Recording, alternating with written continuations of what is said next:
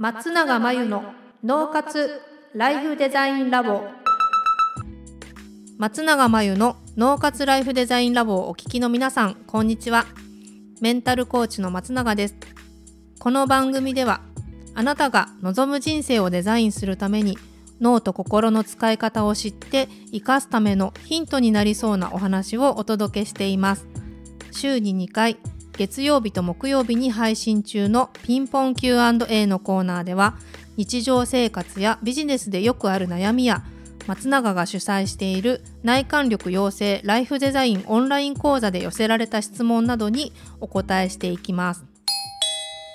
はい、40代女性の方からご質問をいただきました。今日のご質問はカウンセラーの勉強をしたくて最近スクールに通い始めました。先生のお手本がすごすぎて自分の傾聴力のなさ伝える力のなさ共感力のなさに打ちひしがれています。自分のできないところに目がいってしまってできるようになれるのか不安です。どうしたら前向きに勉強に取り組めるのでしょうか？というご質問ですね。一つは、まあ、大人になってからこれ勉強し始めたことで、まあ、打ちひしがれてるっていうのって結構大事であの最初からできてしまう才能がある人もいると思うんですけど別にそれはそれで素晴らしいことなんですが最初にからうまくいくよりもうまくできなくって、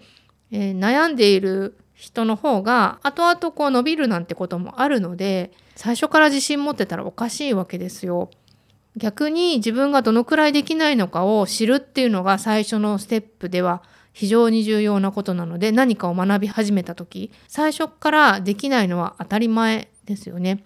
そして先生のお手本がすごすぎてっていうことは素晴らしいお手本が近くにいるっていうことなので、まあ、とっても幸せなことだと思います。でその上でどうやったら前向きに勉強に取り組めるかなんですがこれは傾聴力のなさとか伝える力共感力のなさっていうところにもし自分で足りない足りないって思っているんであればそう思いながら人の話を聞くとその話してくれてる相手にフォーカスしているんではなくて自分にフォーカスしている状態になります。自分がうまく聞けているだろうかとか自分がうまく相づちを打てているだろうかとか自分がうまく伝えられるかなこの後とか自分は共感できてるのかなみたいな自分の状態に注目をして人の話を聞いてるのである意味人の話を聞けてないというか集中できてない状態になります。緊張してるとも思いますしなので相手にフォーカスするってことですね相手に全集中で自分が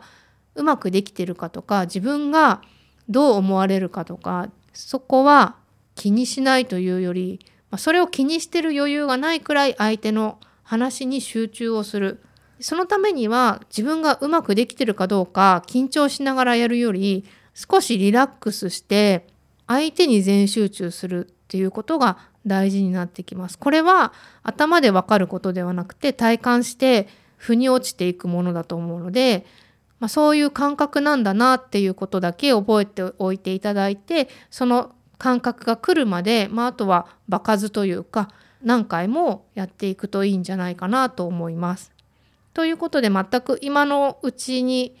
まあ、打ちひしがれるっていうのは順調な証拠なのですでに今前向きな状態なんではないかなと思います。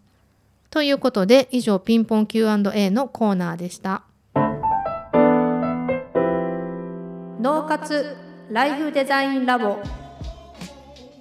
2021年の春から内観力養成ライフデザインオンライン講座をスタートしています。生き方と働き方を一致させてより望む人生を作っていくために自分との向き合い方整え方才能の引き出し方を身につけていただく講座です。自宅で好きなタイミングで受けられます。初月は無料です。詳しくはポッドキャストの説明欄に URL を載せていますので気になる方はチェックしてください。それでは次回の松永真由の脳活ライフデザインラボでまたお会いしましょう。